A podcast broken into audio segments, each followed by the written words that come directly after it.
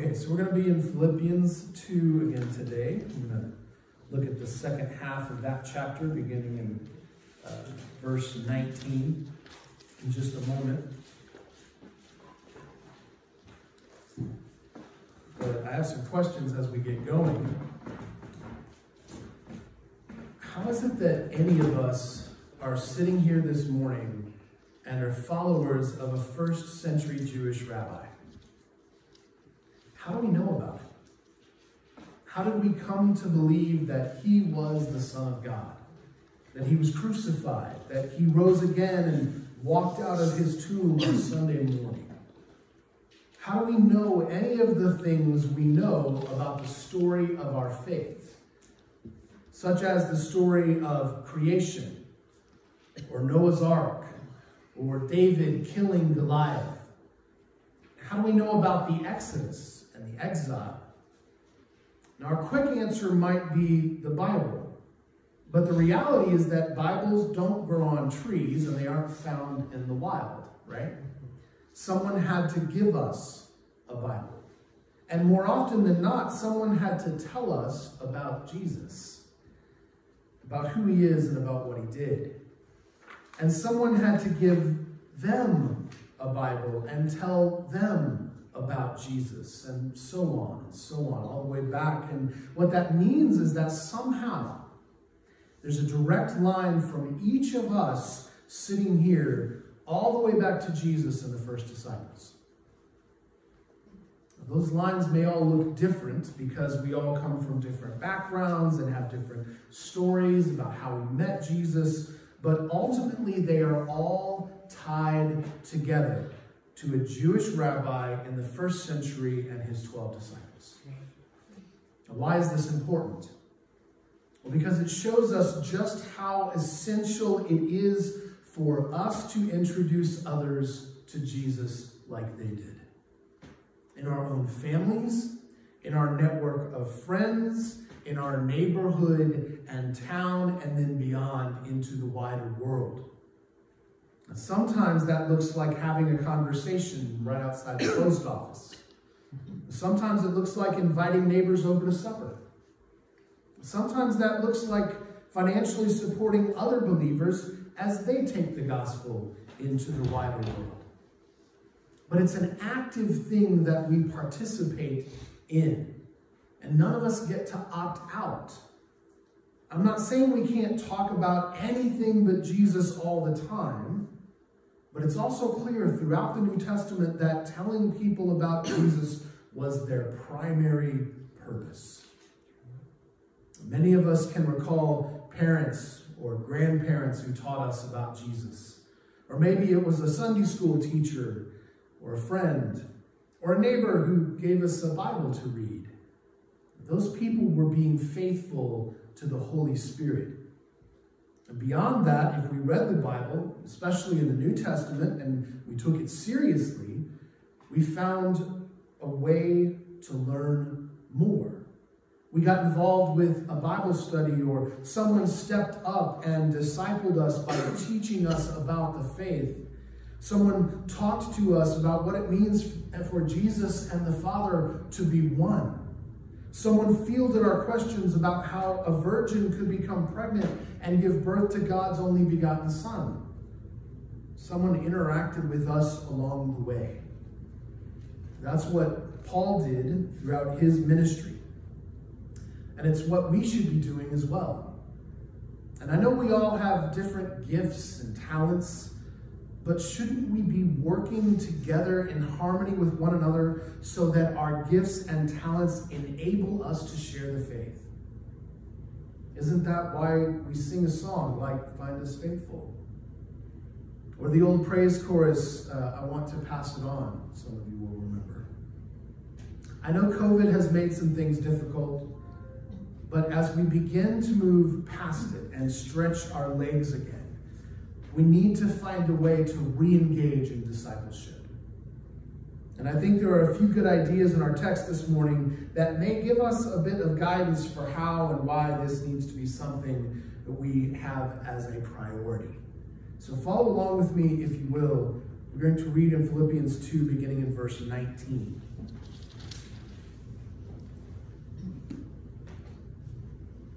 I hope in the Lord Jesus to send Timothy to you soon so that I too may be cheered by news of you. For I have no one like him who will be genuinely concerned for your welfare.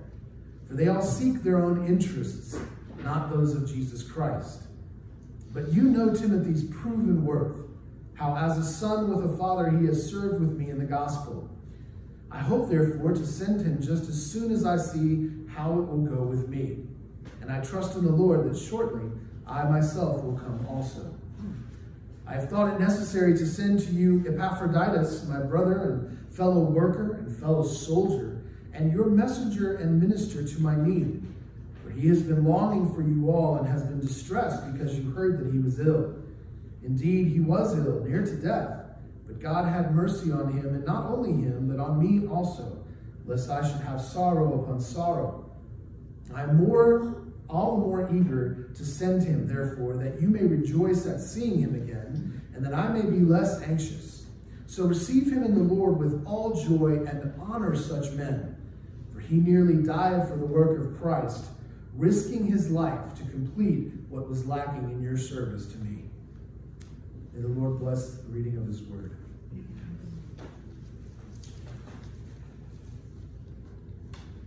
Okay, as we begin to dig into this section of text, we need to remember the, the larger context of the letter. Uh, up to this point, Paul had been talking to the Philippian believers about letting their manner of life be worthy of the gospel. And he followed that up by summarizing how Jesus had the humility to step away from his throne in heaven and become one of us, taking on humanity in order to serve us, even if that meant dying at our hands. So, in a big picture sense, Paul had done three things so far. He had greeted the Philippians with thanksgiving and love. He had encouraged them to be sacrificial servants, and that term keeps sort of coming up again and again. And then he explained how Jesus is the perfect example and how he enabled them through the Holy Spirit.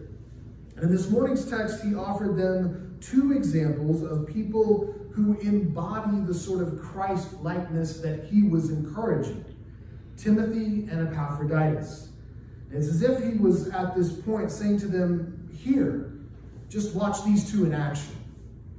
In introducing Timothy, Paul claimed he had no one like him, which is high praise considering just how many people Paul had around him during his ministry. But Paul clarified that Timothy would be genuinely concerned for their welfare. And in saying these things about him, Paul did two things. Uh, first, he used a Greek word that somehow didn't get fully translated into the English. Uh, the word like him is actually isopsychos, which means like-minded or, or, of the same mind or spirit. It's the same terminology Paul's been using throughout the text, but he used a, a different word here. And so we need to think of Timothy not only as being like him, no one, I have no one like him, but I have no one as like-minded as him. That's sort of what it means. And he, then he offered the Philippians someone to disciple them who was of the same mindset as himself. In other words, he's like, if I could come, I would, but until I can, here's Timothy. He's going to do a great job. That's along the lines of the same mindset as Paul, of the same mindset as Christ, and the same mindset that Paul was encouraging them to have. That's what's going on here. So, in essence, Paul was sending Timothy to the Philippians to be their shepherd for some period of time. We don't know how long uh, but to guide them and teach them and lead them in the faith, and to challenge them in their dedication and motivate them in their mission. And he knew Timothy would care for them because Timothy had cared for him. And Paul knew from experience what kind of sacrificial servant Timothy was, and that's part of why he trusted him with this responsibility. So, what does that look like for us? Well, do you have a neighbor that you need to check in on? Is there someone living near you who needs something that you can provide? Are there ways for you to benefit the community that we live in? Paul made it clear in these first few sentences that genuinely caring for the welfare of those around us is in the interest of Jesus and his kingdom. Which makes sense because that's what Jesus explained in the Sermon on the Mount. In Matthew 7 12, Jesus said, So whatever you wish that others would do to you, do also to them, for this is the law and the prophets. And we might recognize that as the golden rule, right? Some of us might have plaques of that on our walls. Uh, but the idea is, is at the heart of how Jesus interacted with others. When that means that it should be at the heart of how we interact with others, right? If we're followers of Jesus. Paul echoed Jesus' words in 1 Corinthians 10 24, writing, Let no one seek his own good, but the good of his neighbor. So Paul's saying the same stuff that Jesus is saying. The problem is that I think we're too often busy looking for a, a little asterisk on that idea, right? A, a way to avoid actually following it. Because we know it will take time and effort, and we would rather spend our time and effort on ourselves. So we try and come up with a way to justify not doing nearly as much as Jesus did while still feeling pretty good about ourselves. I can't even keep count of how many times I've been told that Jesus doesn't really mean what he said about this. That when he told the rich man to go and sell everything he had and give it to the poor and then follow him, what he really meant was for the rich man to feel like maybe he could be a little bit more giving at Christmas. The same thing. Not the same. Or that when Jesus said how we treat the least of these is how we are treating him, what he really meant was maybe we shouldn't give any money to a homeless person because they'll just spend it on alcohol or drugs. After all, that's why they're homeless. I don't think that's what Jesus meant. It's as if we desperately want Jesus to be far less revolutionary than he actually is. As if we want a more reasonable Jesus who understands that we would rather chase after our own dreams than give up our time and effort for others. A Jesus who wants us to have our best life now at all costs. Because that's what really matters. That's why we're really here. Like, that's our God given purpose. That's not. We're so self centered that coming face to face with the radically different way of Jesus and his kingdom bothers us to the point where we shift into cognitive dissonance over it. We start denying the reality that Jesus is presenting it. We see Jesus, where, where what we see Jesus doing is somehow not what he wants us to do. This turns the gospel into something Jesus did for us, but nothing more.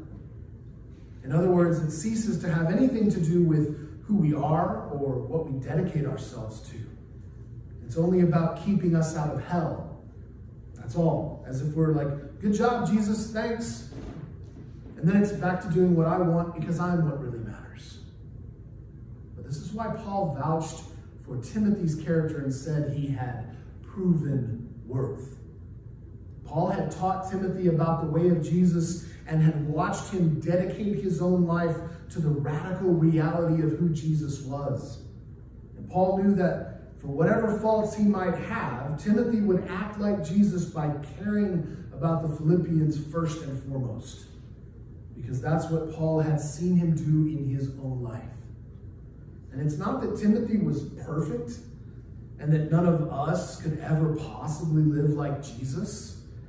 Timothy was being perfected by the same Holy Spirit that is at work in each and every one of us who have given our lives to Jesus. Which means everything we need to care about others and follow the revolutionary way of Jesus is already inside of us. We just need to surrender to it, to stop chasing our own dreams and desires and let God's Spirit loose that we might be like Him. Character is proven by action. When choices come our way, who we are shows up, right? Especially under pressure, and especially when the things we care about most are on the line. That doesn't mean we don't make mistakes, but it does mean we won't devote ourselves to living in opposition to the way of Jesus. And it does mean we won't refuse to be transformed into his likeness so that we will live as he lived. Paul made a very clear distinction between Timothy and those around him who only looked after their own interests. That means Timothy's life was noticeably different, observably different. If we really want to follow Jesus, then ours will be as well. Whatever mistakes we might make, our character will still be proven of worth to those around us. People will be able to trust us. And where we fail, they will be able to trust us to admit it and to seek forgiveness and reconciliation. If we are not trustworthy, how can we possibly do the work of the kingdom that God has called us to do? Well, after talking a bit about Timothy and sort of introducing him, Paul turned his attention to Epaphroditus. In verse 25, we see that he was the messenger sent by the Philippians, and we can safely assume he was the one who brought their gifts to Paul. Based on the things Paul wrote about him, it seems as though Epaphroditus was a sacrificial servant as well. Paul called him his brother, fellow worker, fellow soldier, and minister to his need. And those aren't casual compliments. Paul thought highly of Epaphroditus. He seems to have thought as highly of him as he did of Timothy. And Paul wanted to send him home. Not because he wasn't helpful, but because in serving Paul, he had actually gotten sick and almost died. As a result, Epaphroditus was eager to return home and be with his fellow believers there. He wanted to rejoin them and assure them that he had come through the illness and was healthy again. And if Paul thought that his illness was a result of something he encountered while he was in Rome, and he may well have been sending him home as a sort of safety measure so that whatever sickness he had would not return. We don't know for sure. Whatever the reason, Paul was not rejecting him. He was commending him and his service, almost like giving him an honorable discharge. And the interesting thing about this is that Epaphroditus yearned to be back home among his family of believers. But how many of us feel that way about being together? How many of us yearn to spend time together? Not just in this building, but in our homes or out in public. How many of us long to pray together and fellowship together and worship together and dig into Scripture as we study the Bible together?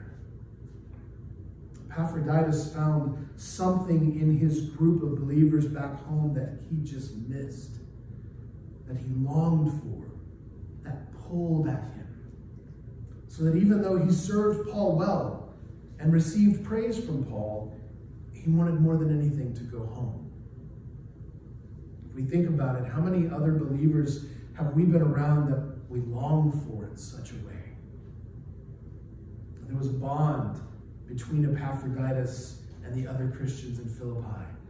A Holy Spirit kind of bond, one that could not be broken. And it seems as though Paul not only understood this, but admired and respected it. Because in sending him home, he told the Philippians to honor such men.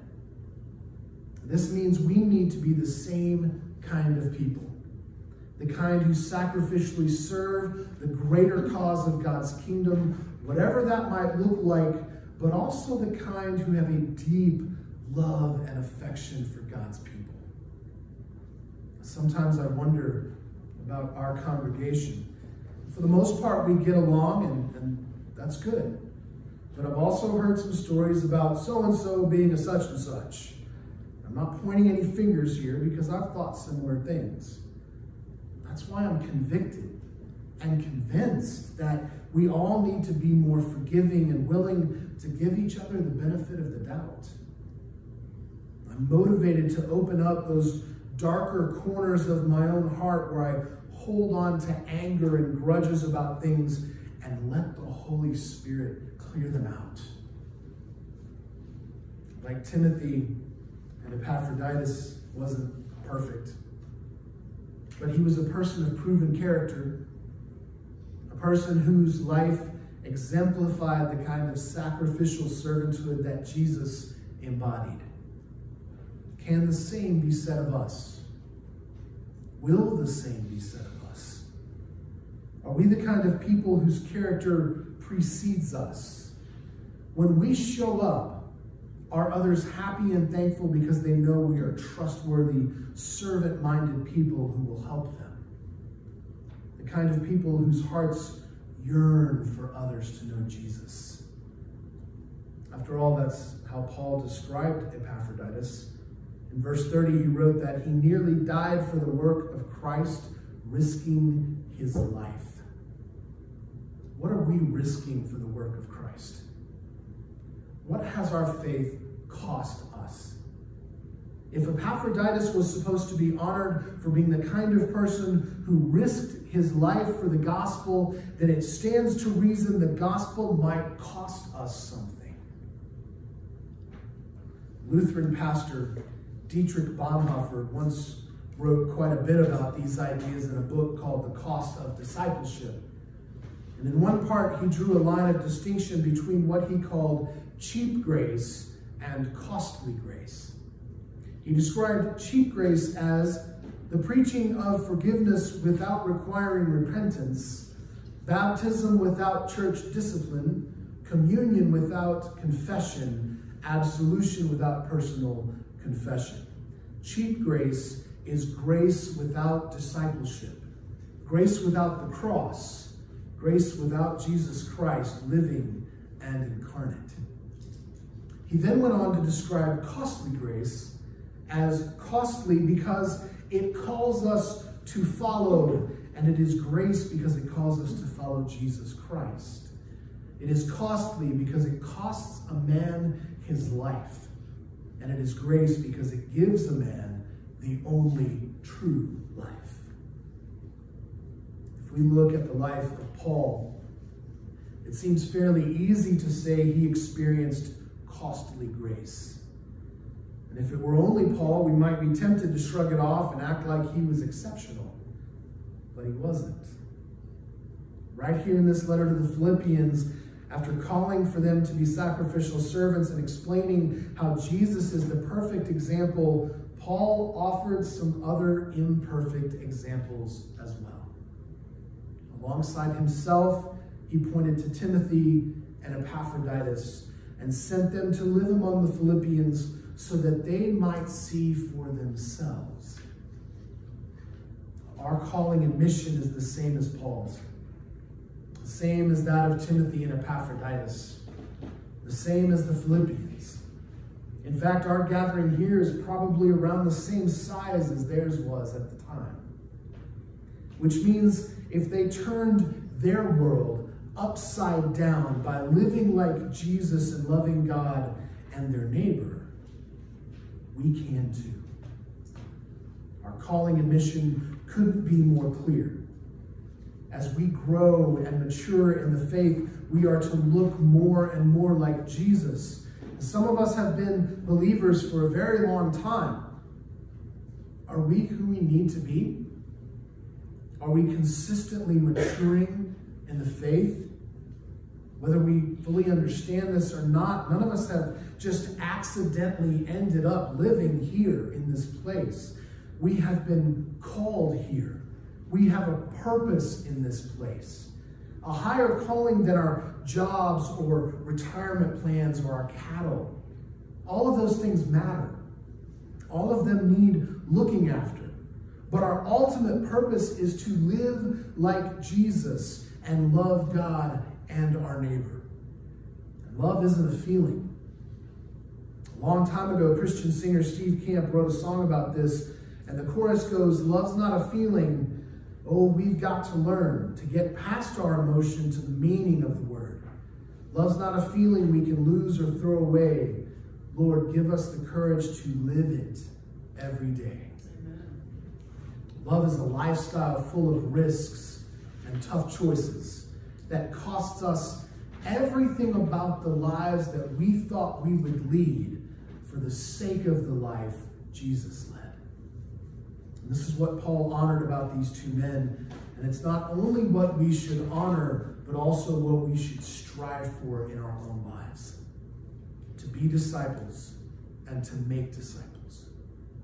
We should follow Jesus with our whole self, just as these guys did so that others will come to know him as they come to know his love in us by seeing and experiencing it.